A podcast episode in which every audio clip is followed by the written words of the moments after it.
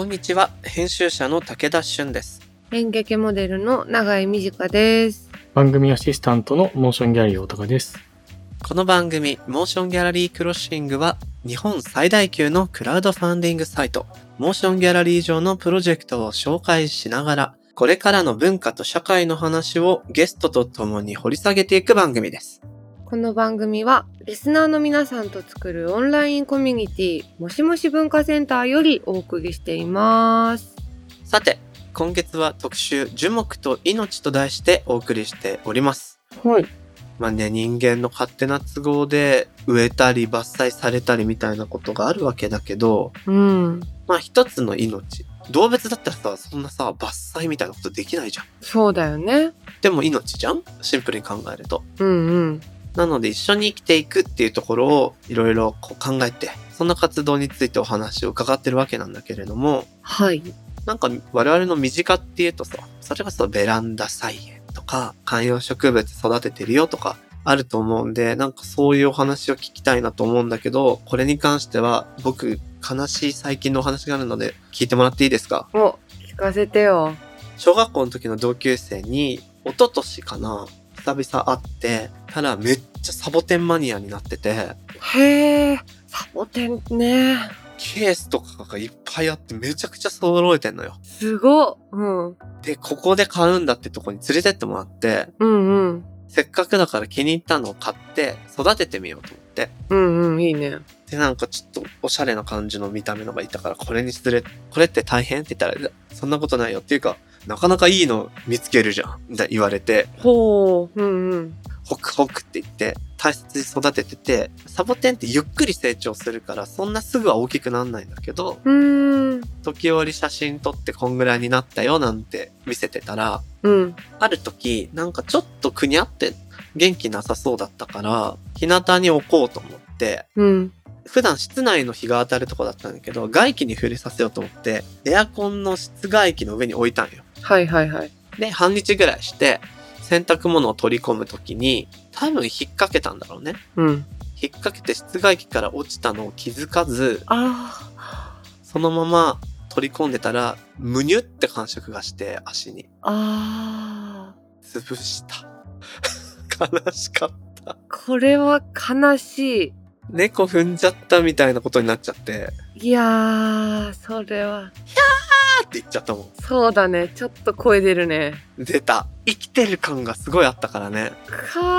ー、うんうん、うわー、ごめんごめんってなったんだけど、ちょっとね、そっから育ててないんですよ。もう一回なんか育ててあげたけど、うんうん、もう絶対あんなとこに置かないという学び。はいはい。まああるよな、そういうこともな。あるよな、しゃあないよなっていう、なんか意外と悲しい話先に言っちゃったけど、なんかありますか？うーん、欲しいなって思ってはいるというか、そういう植物がある家がいいなとは思うけど、うん、何にも別にないね、うちは。過去もない。うん、過去もないし、今もないし。欲しいなという気持ちだけはずっとある。うん、なんかいい、いいなとは思う。でも、あれは、なんだ、撮影が終わると花束をいただくから、うんうん、そのお花がもう唯一の命なの。うちに現れてくれる。はいはい。それはできるだけ長く一緒にいられるようにしてるな。うんうん、やっとなんかここが一番長生きするっていう場所を見つけた、最近。場所を見つけた。うん、日当たりとか含めてみたいなことですか？そう、なんかさ、やっぱ太陽の光が欲しいんじゃないかと思って、すごいこう日陰を浴びる場所に置いてたんだけど、うん、違うっぽいっていうのをなんか調べたら、うんうん、そんなに直射日光得意じゃないから、なるほどね、普通のとこに置いてあげてくださいみたいなので、今床が一番いいってことが分かった。へー床なんだ、面白い。大高さん、なんかあります？僕は花を育ててる人を見守ってます。あ、花を育ててる人を見守るってどういうこと？あの、僕がジョギングとかするコース、川沿いなんですけど、川沿いに結構花壇があって、はー、おー、そういうことか。すごく綺麗なんですよ。で、ちゃんと整備してる、すごいなと思ってたらよく見たら花森さん募集中とか書いてあって、はいはいはいはい、要はなんか行政のサービスじゃなくて近所の人のボランティアで自分たちでやってるんだ。へー。ずっと花を水やったり雑草を買ったりしてるっぽくて、で最近そういう目でよくよく見てみると、なんか地元のおじいちゃんおばあちゃんがやってるのを見て、うわ偉いって思いながら通り過ぎてるだけなんですけど、僕はそれを見守ってます。素敵だね。いいなあ。みんなで綺麗くしてるのはいいですね。そんなとこ走れて超いいね。ね。いや超いいかもしれない。川沿いで花沿い。うん。いいなあ。素晴らしい。こうね、植物やっぱやりたいと思いつつ腰が重い人もいると思うんで、はい。リスナーの皆さんぜひこんなの育ててますよ、おすすめだよなんてあったら教えてください。これを機に僕ももう一回植物育てたいなと思ってます。この番組のハッシュタグはシャープもし黒、アップルポッドキャストの番組ページにもコメントを書き込めます。皆さんのご意見ご感想をお待ちしています。そして Spotify の番組プレイリストのフォローともしもし文化センターへのご参加、こちらもお待ちしてます。あなたももしもシーズンになってね。はい、それでは始めていきましょう。武田俊と永井美智香がお送りするモーションギャラリークロッシング。今週も引き続き編集者でライター、映像作家の前田節子さんをゲストにお迎えしてお送りします。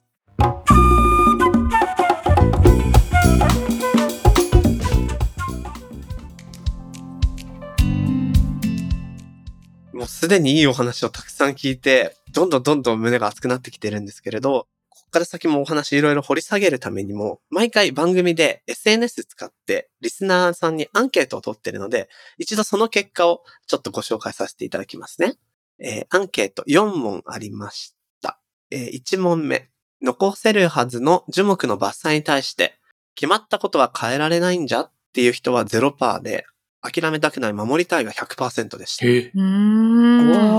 わー、すごい。うん。はっきり分かれたんですね。これひゃくっていうのは初めてかもしれません。今までいろんな回でも。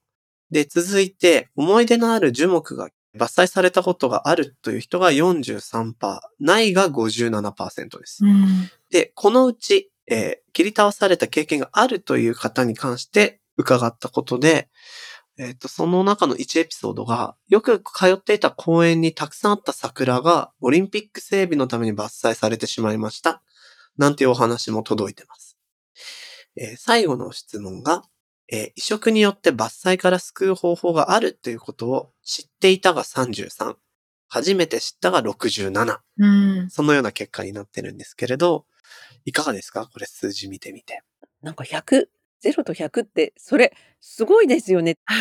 うん、これはこのやっぱりモーションギャラリーのこのリスナーの方だからこそなんでしょうかねっていう部分もあると思うんですけど、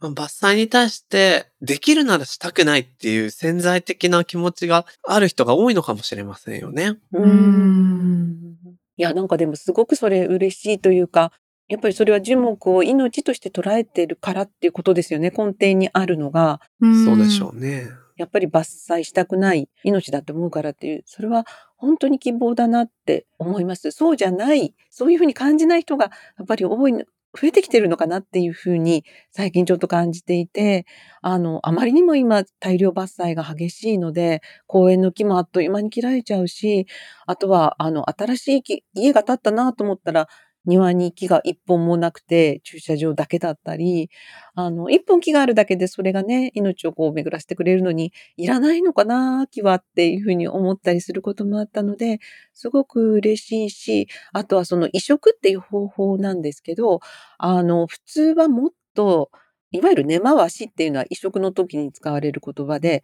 根を回す、根を根切りして、あの、半年ぐらい前から、こう、移植する木は根を切っておいて、それで、その細根を増やして、移植に耐えられる状態にしておいて、まあ、それを根回しって言うんですけど、へー。なるほど。それから移植をする。で、新しいところでまた生きていけるように。だから、それなしに、今回それ全く時間的にもないので、いきなりザバンって抜いて、パッて引っ越しさせてっていうのを、しかもよっかかんでよんじゅっぽんという木をやるっていうのは、すごい。やばい。普通は絶対ありえないって言われるんですよ。なんかある意味とっても乱暴なやり方だけど、でもそうでなければあのもう間に合わない。私も正直よっかかんでよんじゅっぽん全部いけるとは思ってなかったんですけど、もう最後の日の最終日のすごかったので、そのスピード感とか絶対に救うっていう気迫がすごくて、うんうん、で今も本当にね、最後の最後救出された桜がものすごく幹が大きい、もうひときわ大きい桜だったんですけど、新しい芽をもう吹いてるんです。うわー、すごい。うん、ものすごく小さくなってさんぶんのいちぐらいに切り詰められていて、もう銅しか残ってないみたいな感じなんですけど、それでも新しい芽を銅吹きって言うんですけど、銅から吹いてきていて生きてるってことで、私たちを逆に励ましてくれているような風情を見せてくれていて、あのもうかなり大胆にもう大きく切りました。あのそのままの形ではそこの仮移植する場所にも入らないし、やっぱり大きな木をそのまま移植して、その後こう生きさせていくのは大変なので、かなり小さくしてコンパクトな形にして引っ越しさせたんですけど、それでも今みんな本当にこう肩を寄せ合って、本当に肩を組むような感じで、もともと既存の切らない樹木にこうちょっとこうあのお互いに支え合うような形で今生きていて、うんうん、さんじゅうさんぼんの木が東側のフェンス沿いによんじゅうさんメートルの長さのところにずらっとこう並んでいるんですね。なので、あのー、こう移植って言っても、もうでもやっぱり移植ってやっぱり簡単なことじゃないので、できることなら、あの、そこに行ってくれた木なんだから切らずに人間が譲る。もうこの木たち、ある意味先住民みたいなものなんだから追い出したりしないで譲って、そうじゃないところをこう土地活用してば、していけばいいんだけど、それができないときにもう伐採か否かっていう、その二者択一じゃなくて、その間にもう一つ移植っていう術があるっていうことをあの知ると、もっと違う向き合い方が、木の命との向き合い方ができるかなというふうに思っています。いや、おっしゃる通りで、あの最初のその桜通りのろく、ななじゅうねん経って古い桜だから切るんですっていうのを僕最初に聞いたときに、知識がないものですから、あ、そっか、そんぐらいになったらもう古いから切って新しくするものなんだなって、自然とちょっと受け止めがちだったんです。うんうん、で、それってやっぱりこう知識がないし、まあある種ちょっと物のように見てる部分もあるのかもしれないですよね、自分の中で。なので、じゃあ、対案を出せないというか、でも今例えばその伐採以外の移植って方法があるって知ると、また自分がそれに関わらなかったとしても、ちょっと見え方が変わってくるというか、本当に伐採が必要なのかって考えるきっかけにもなるなと思いながらお話聞いてたんですけど、うん、ちょっとお話戻しまして、今回のまあ緊急プロジェクトですごく大変だった部分、今お話の中からもいくつも見つかると思うんですけど、個人的に気になったのが、やっぱりもう一度決まっている方針ってなかなか変わらないものだと思いがちじゃないですか。特にこの今回公立の小学校で、まあ安全面とか改築のことが決まっている以上仕方ないんだと言われてしまうと、あの自分が通ってるわけでもないし、おこがましいかなとか思ったりとか、どういうふうにその現状を変えうるのかって非常に難しいなと思うんですけど、どういう部分で大変な部分がその交渉であったり、やり取りの中ではあるんですかね。まあ、あの、基本的には開かない扉だと思います。多分、こういう公のことって、行政が決めたことって簡単には路線を変更するとか、こう変わることはほとんどないんですけど、あの、最初に、まあ、教育委員会の方が、まず話を聞いてくれた。その聞いてくれたのは、多分、そのさんがつの末に満開の桜を改めて見て、もうある意味見納めだからっていうので、教育委員会が主催して桜の鑑賞会をその学校で開いてくれたんですけど、はあ、それにはあの近所の人たちもみんな行ける。で、その時にやっぱりすごく声が上がってて、これ本当に切っちゃうんですかっていう声が上がってた。で、あの、なんとか残せないんですかっていう声が上がってて、で、教育委員会の担当者の方も、いやー、もう僕たちだって切りたくないんですけど、でもここに校舎が来ちゃうんでって、すごく苦しい回答されてたんですよね。で、あの、じゃあ切った桜どうなるんですかって聞かれたら、これはあの、チップにして新しくできる、整備する緑道に巻きますって言われてて、で、みんなが、えーって。で、その担当者の方もそれ答えながら、すごい心が痛んでたんだと思うんです。あの担当の方は説明するけど、自分が決めたわけではないっていうか、それをその説明しなきゃいけない、みんなにこう残念がらで、自分自身もやっぱりすごいその桜たちを切りたくないって思ってらっしゃったんだろうなって、あの後から思うんですけど、うんうん、それでお話をしに行って、あの普通だったらありえないけど、こういう人がいて、この人だったらすごい勢いで移植ができるっていうか、これまでもやってきてるからきっと残せると思うんですって、あの伐採するか否かじゃなくて、その本当に命をつなぐっていうことを、私たちがあの工事にあの改築工事に支障のない範囲でかかる費用も私たちが何とかしますから、そこを何とかあの無理を言ってこう扉を開いてもらえませんかって言ったら、一本でも二本でも僕たちだって残したい気持ちは同じですって最初におっしゃったんですよね。で、そこがもう本当にこうドアがずっと隙間が空いた気がして、で今度は矢野さんを連れてって、で矢野さんは一本二本残すなんて絶対言わないだろうと私は思っていて、あの普通のイメージはさっき言ったように、移植ってやっぱり根回しをしてとかすごい大変なので、教育委員会さんもあとお金のこともあるし、市民がそうやってお金集めるとか言ってるんだったら、どう考えても一本や二本が限度かなって思ってたと思うんですけど、矢野さんはいやこれ全部できますよっていうふうに言って、でいやえ全部っていやそれは無理でしょみたいななんかこう全然噛み合わないあのやりとりがあって、であの最終的にはもう本当にその建設の工事をする会社の方、現場の方と、うんうん、教育委員会と私たち市民グループと矢野さんと、その現場で本当に残せるかどうかっていうのをあのこう現地見ながら、もし残すとしたらこの辺にこんな風に矢野さんはこう仮移植するんですよって、それ私説明も聞いてもみんななかなかイメージできないようなやり方だったんですけど、それを必死に言って、でいやもう時間もないし、いやもう一本は一本だったらいいけれどっていうふうに教育委員会の方がおっしゃるのに、いや一本も十本も同じですよってこう返す矢野さんがいたりとかすごいな。なんかね、教育現場だから子どもたちにやっぱり命を大切にって、命を学ぶ学校という場でこう命を粗末にしてはいけない。うん、だから子どもたちにどう説明するのかっていう時に、たとえ移植してその木が全部残らないとしても、ここまでやる。大人たちはここまで命に責任を持つんだ、命をつなぐんだっていう姿勢を見せること、その意味までこう話しながら、なんとかこの木々の命をつなぐのに一歩譲ってもらえませんかって交渉したら、えっと、建設会社の方がそこでもうこの幅さんメートル、長さよんじゅうさんメートルのところにだったら大丈夫ですよっておっしゃってくださったことで、もうチャレンジができるっていうことに、そこでその方、そこが譲ってくれなかったらやっぱり難しかったし、だから教育委員会も、あそこで、え、大丈夫ですかって、本当に大丈夫ですかっていう感じだったし、もうだから、もうやれることをやろう。このよっかかんで可能な限り移植しようっていうのが始まった最初の時。なるほど。そこで道が開けたんですね。でもなかなかドキドキ、もうなんかこうどっちに転ぶかわからない、本当にギリギリの交渉だったので、でもきっと何か見えない力が働いているんじゃないかって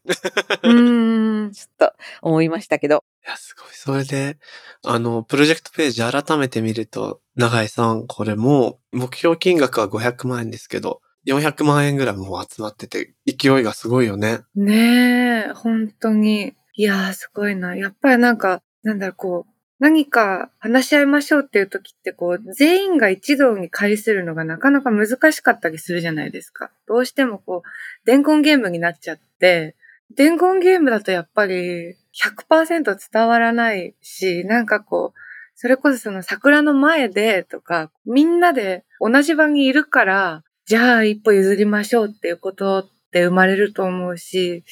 なんか本当にこうちゃんと目の前でこうお互いの存在を認識しながら話すっていうのが大事なんだなっていうのを今お話聞いててすごく感じました。いや、なんか本当にそういうふうに感じてくださったことがすごく嬉しいです。やっぱり本当伝言ゲームになっちゃうと絶対開かないんですよね、扉はね。そうですよね。うんうん。あとは机上だとダメ。うんうんうん。はいはい。なんか会議室でやってたら絶対に無理。それはすごく思いました。確かにその通りですよね。このプロジェクトなんですけど、そう、先ほどにもお話にあった、えー目標金額ごひゃくまんえんですけど、実際にはきゅうひゃくさんじゅうごまんえん、それ以上にもかかっているっていうことがお話いただきましたが、生々しい話とか率直な疑問で、その足りない分ってどうされるお考えなんですか？えっとですね、なんて言うんですかね、その、実際に本当にもうその会社を絡めて重機のそのリース代っていうのはもうすでにかかっているので、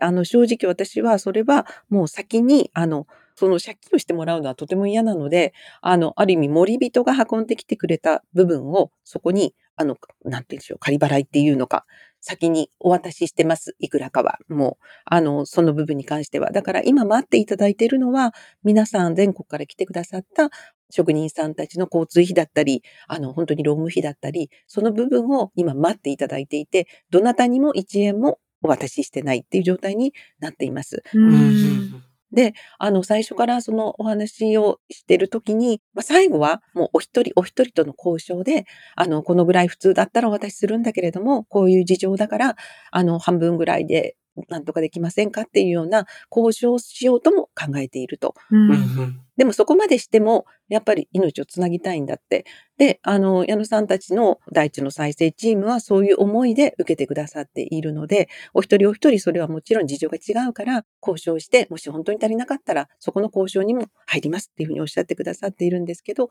でも私たちはそんなことはしてほしくないし、あの普通のそんなたくさんじゃなくても普通の一日仕事して作業した分のはちゃんとお渡ししたいので、このクラウドファンディングが終わっても続けていきます。それはいろんなところで、うん、あの続けて必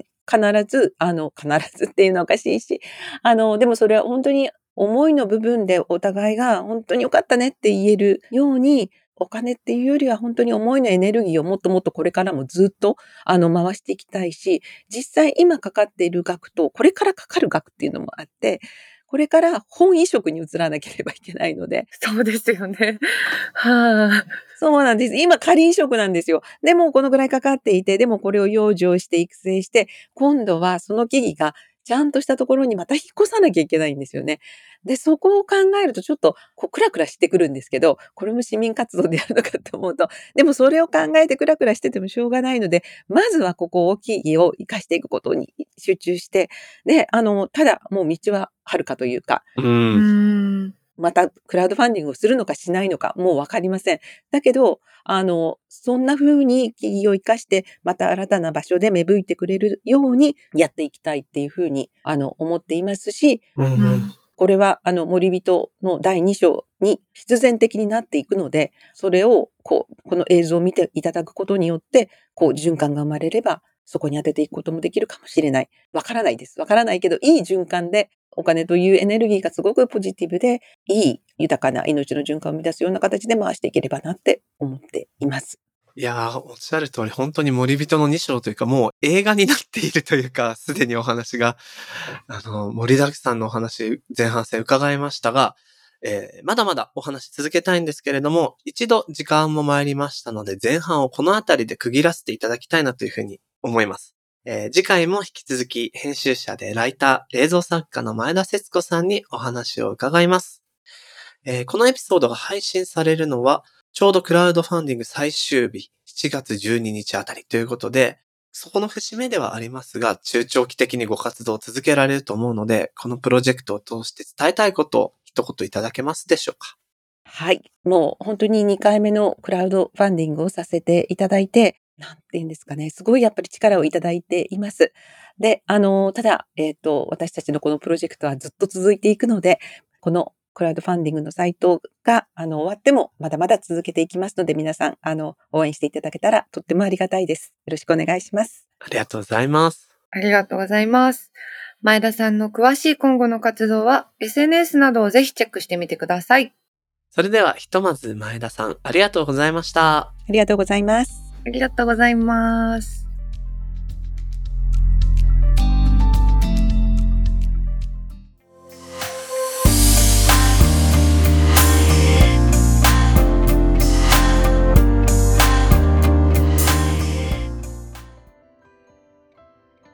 ここからはモーションギャラリーで現在挑戦中のプロジェクトの中から特に注目してほしいものを紹介するホットプロジェクト。大高さん、今日はどんなものがありますか？はい、今回紹介するのはせんきゅうひゃくななじゅうねんだいとはちじゅうねんだいにブームとなった未確認生命体のツチノコをテーマにした映画のプロジェクトということなんですけど、うん、ふたりはツチノコって聞き覚えありますか？うーん、あるけど、ある、多分ちょっと上なのよ、ツチノコ世代って。ツチノコ世代っていうのがあるか、そんな世代、タケノコ族みたいになってるけどいやでもね、本当にななじゅうねんだいとか少年誌とかツチノコの特集ページとか結構入ってたんだって。へー、あったんだ。そう、なんかそれはね、話に聞くことはあるんだけど、っていうのをちょっと遅れて聞いた土の子ど真ん中じゃない世代が僕かもしれないけど、さらに永井さん後だからね。そうね、なんかなんかいるっぽいよみたいなくらい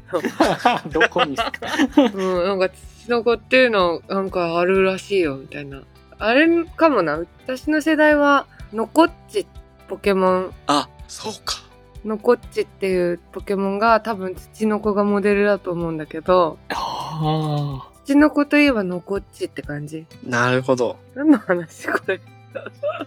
ツチノコメモリーを探る話僕はちなみにドラえもんがツチノコを捕まえようとしてたってエピソードで知った感じですね。あ、へえ、狙ってたんだドラえもん。その話あるんだ。ドラえもんが狙って、まあ正確にのび太が狙ってそれを助けるドラえもんみたいな感じでしたけど。え、捕まえられた？ドラえもんの力。確かね、宇宙からなんか持ってきたとかそういうの無茶なそう、持ってきてそれっぽくしたとか、なんかそんな話だった気がします、ね。へー、なんかほら、みんなこうツチノコいないだろう、捕まえられないんだろうって確かのび太が僕捕まえられるもんみたいなことを言った尻拭いをドラえもんがするみたいな話だった気がする。ああ、生きっちゃったんだ。すぐ生きるからなあいつ。すぐ生きるということで、今回はそんなエピソード満載のツチノコの伝承入り口に、全国の農村や山あいの村がたどってきた暮らしの変容を追うドキュメンタリー映画、オラが村のツチノコ騒動記のプロジェクトをご紹介します。うーん、オラが村のツチノコ騒動記というタイトルから、もしかしたらちょっとドタバタ劇みたいな印象を受けるんですけど、実は全国の農産村の戦後史を描いている意外と真面目なドキュメンタリー映画ということで、全国各地の伝承地を訪ねて歴史や目撃説なんかも検証して、ツチノコの正体に迫りながら、ツチノコのいるいないの間に隠された人間の心象世界をも映し出している作品ということで、こんなドキュメンタリー映画の制作と宣伝のためのシーンを募るプロジェクトになっています。あ、面白そうだな。なんか一気に印象が変わったね。なんかね、タイトルだと本当今大高さん言ってくれた通り、ドタバタ珍道中みたいな雰囲気があるんだけれども、結構その民族学的な視点とかもきっと盛り込まれているのかな。うんうん。なんでもね、この今井監督のご出身っていうのが東川村という岐阜県の村なんですけど、うーん、ここがね、全国で一番ツチノコの目撃例が多いらしい。すごっ。目撃例ってやばくない？もうだっているんじゃんね、うん、いるってことよ。目撃されてるんだから。すごっ。ツチノコがいました。えー、えー、結構、え、どう、え、気になるな。いる、え、どういう感じなのでもさ、未確認生物だから、うん、未確認であるんだけど目撃談は絶えないと。あ、そうなんだ。でね、このツチノコが妖怪的な伝承として伝わってた時から、いわゆるユーマ、うんうん、未確認生物としての知名度を得るまで、ここになんか農産村の暮らしの変容っていうのが現れてるらしいんですよ。へー。それがね、あの今回のテーマみたい。そう考えるとちょっと面白いよね。うん。人の暮らしの変化で妖怪からユーマになってったみたいな。どっちの方、どうい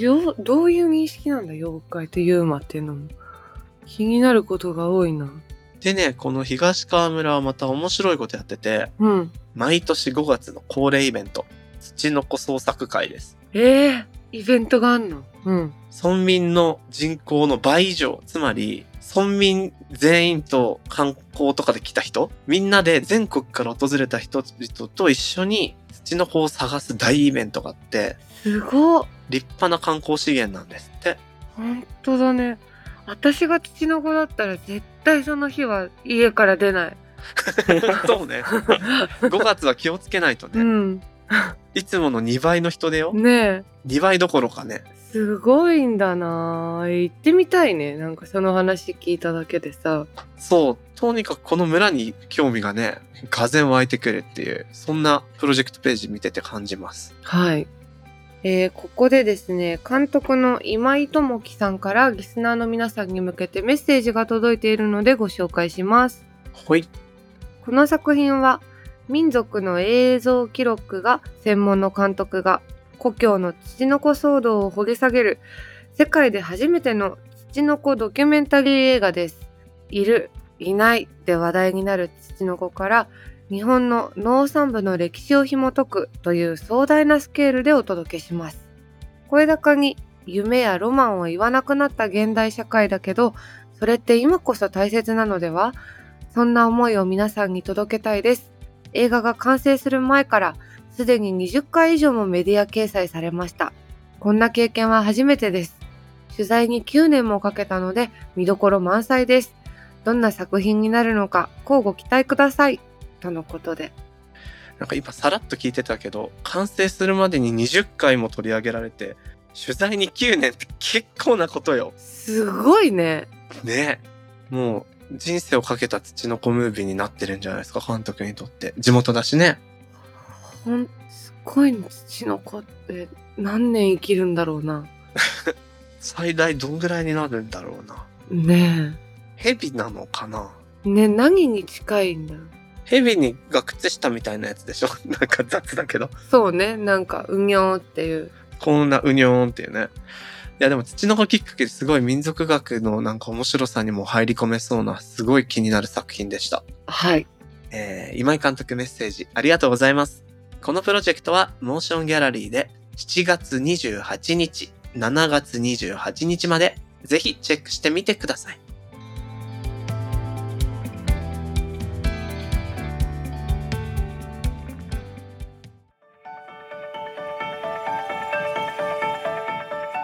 モーションギャラリークロッシングエンディングのお時間となりました。はい。さて、今回も激アツなだいにかいが終わりました。うん、ちょっとこの特集会の熱量すごいぞ。すごいね、ほんと。面白いな。うん。どうだった？結局、なんか無理なんでしょみたいにさ、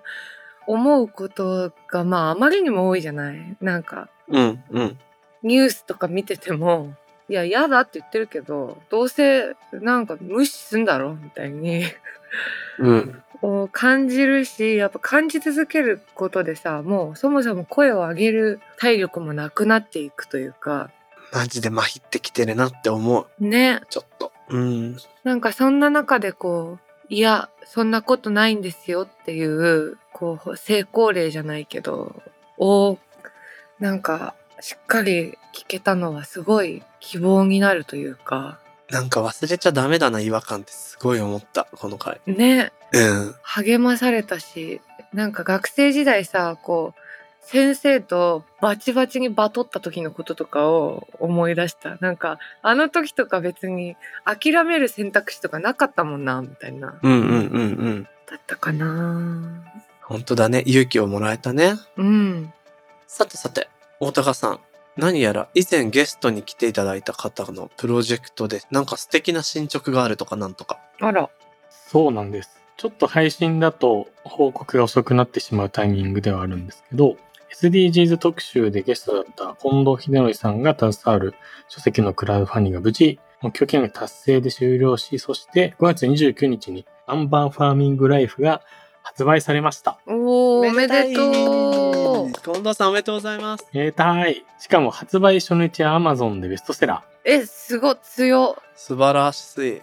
なんかね、前回のアーバンパーマカルチャーも新宿紀ノ国でいちいだったりしてね。あ、そうなんだ。すごくガッと盛り上がるんだけど、さらにそのなんていうか輪が広くなってるみたいな感じを実感する動きです。これは嬉しい。さすがです。いや、本をね、作るってのは本当に大変なことなので、完成素晴らしいと思います。改めて近藤さん出版おめでとうございます。おめでとうございます。この番組のハッシュタグはシャープもし黒、そしてアップルのポッドキャストのコメントでもご意見ご感想をお待ちしています。また番組のオンラインコミュニティもしもし文化センターでは会員限定 エスエヌエス にて通称もしもしーずと呼ばれるリスナー会員の皆さんと番組クルーで番組の感想や気になるトピックについてシェアしています。武田さんと永井さんによるスピンオフトークを配信しているほか、もしもしーず限定グッズの会員証とステッカー、さらに毎月のミートアップなど、ここだけで楽しめるコンテンツが盛りだくさんです。もしもし文化センターへは番組概要欄にあった ユーアールエル からアクセスできます。皆さんのご参加お待ちしております。はい、では次回も引き続きゲストに編集者でライター映像作家の前田節子さんをお迎えして特集樹木と命をお送りします。それでは今回のモーションギャラリークロッシングはここまで。お相手は武田俊と永井美智香でした。また次回お会いしましょう。バイバーイ、バイバーイ。ほい、楽屋に来たよー。よーん。あのさ、もう私はゼルダでもうすべての生活リズムが崩れてるんだけどうん、うん、でね、なんかあのかかりこ村のさパーヤちゃん覚えてる？うん、覚えてる覚えてる。パーヤちゃんってさ、ブレワイの時さめっちゃリンクのこと好きそうだったじゃん。確かに。でさ、リンクもリンクでさ、結構なんかあいつ無口なくせにパーヤにはめっちゃ喋んなっていうかうん、うん、なんかほくろの場所聞くとかあった記憶あんのよ。リンクがなんかえー、そのほくろどこにあるのとか聞くと、なんかパーヤがすっごい照れて言えませんみたいなでめっちゃイチャイチャしてんじゃんと思ってて、やば、そんなだったか。そうそうそう、すごい好きそうだったからパーヤちゃんは。うんうんうん、え今回テヤキンだとどうだろうみたいな、まだあの熱量でついてくれてるだろうなって思ってたから私は。はいはいはい。で行ったのよかかりこ村に。でパーヤちゃんいて声かけたら、えマジで冷たいっていうか。何があったんや。普通なんだけど、なんかあリンクさんみたいな、なんか私は案内できないですけどゆっくり見ててくださいねとか。忙しいんかいなんかあリンクさんもう夜も遅いですから宿屋で寝てくださいみたいな、なんかちょっと感じ。これパーや別の男ができたかな、なんなのみたいな。そうね、私の解釈だとちょっとその、うん、タウロっていうかかりこ村にいる男のことをなんかすごい尊敬しててみたいな、だからなんか私も最近なんか村のためにも遺跡の勉強ちょっとしてますみたいな。はいはいはい。いや絶対それ村のためとか言って、お前タオルのこと好きだからだろうって思ってるわけよそれそうだね。そうで、そうやって見るとすごいパーヤっていう役のキャラクターの作り方が本当にこう見事だなって思うんだけど。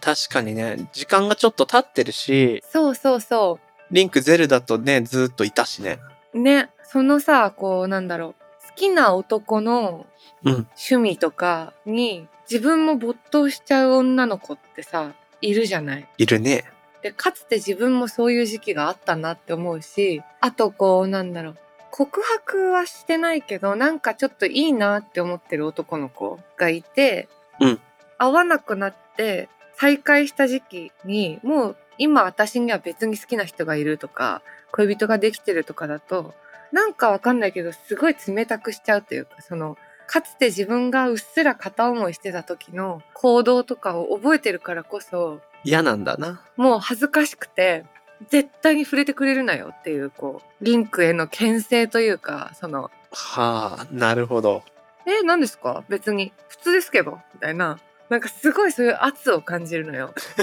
で、あすごいなんかパーヤってよく書かれた役だなって私は思ってたの、うんうん、でもその話を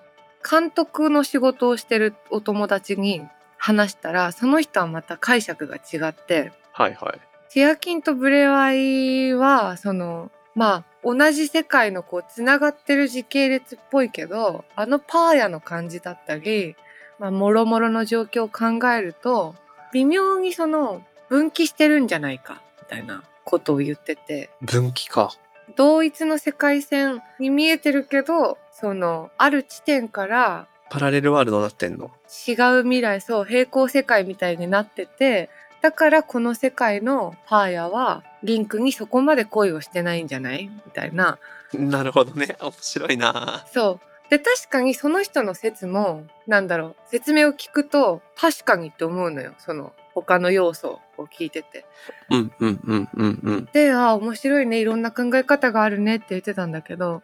すごいそのその人が言う考え方って演出をしてる人の考え方だなと思って、物語を上から見てるね。そうそう。で、私の考え方はやっぱり俳優の見方だなっていう。なるほどなるほど。キャラクターの方を見てる。そうそう。どっちでも成立するんだけど、職業によってなんかこんなに持つ視点が違うんだなっていうのがはっきりと分かって。面白い話。面白かった。うん。僕は今もう男子目線でその話を聞いてたけど、ってなると、昔好きだった女の子と久々に再会したっていうシチュエーションの場合、男子はおそらくあの恥ずかしいとかなもあるけど、その上で、うん、めっちゃ親しくコミュニケーション取りがちな気がして。だよね。なんかそっちが多いよね、男の子って。だからリンクは実は結構前のめりかもしれない。うん。前のめりに動かしちゃってるもん、私リンクのこと。すっごい話しかけてるパーヤにで、あしらわれてる、あしらわれて、なんでこんな冷たいんだろうって思いながら、世の常だなそれは。俺なんかしたってなんかプレイしながら私口に出しちゃってるもんほらよく言う、女子は別名で上書き保存みたいな言うやん。あー、なんかあるねそれね。それのやつな感じもしてくるな。でもその監督の人のあの解釈、考察もすごい気になった。いや、これはね、ちょっとこっちの方がなんかまあネタバレを伴うからまた後日。うんうん、なるほど。ちょっと僕止まっちゃってるから、ゼルダ再開してその辺分かるようになろう。待ってるから、ハイラルでOK じゃあ収録に戻りますか。はーい。もしもシーズンのみんな、まったねー。まったねー。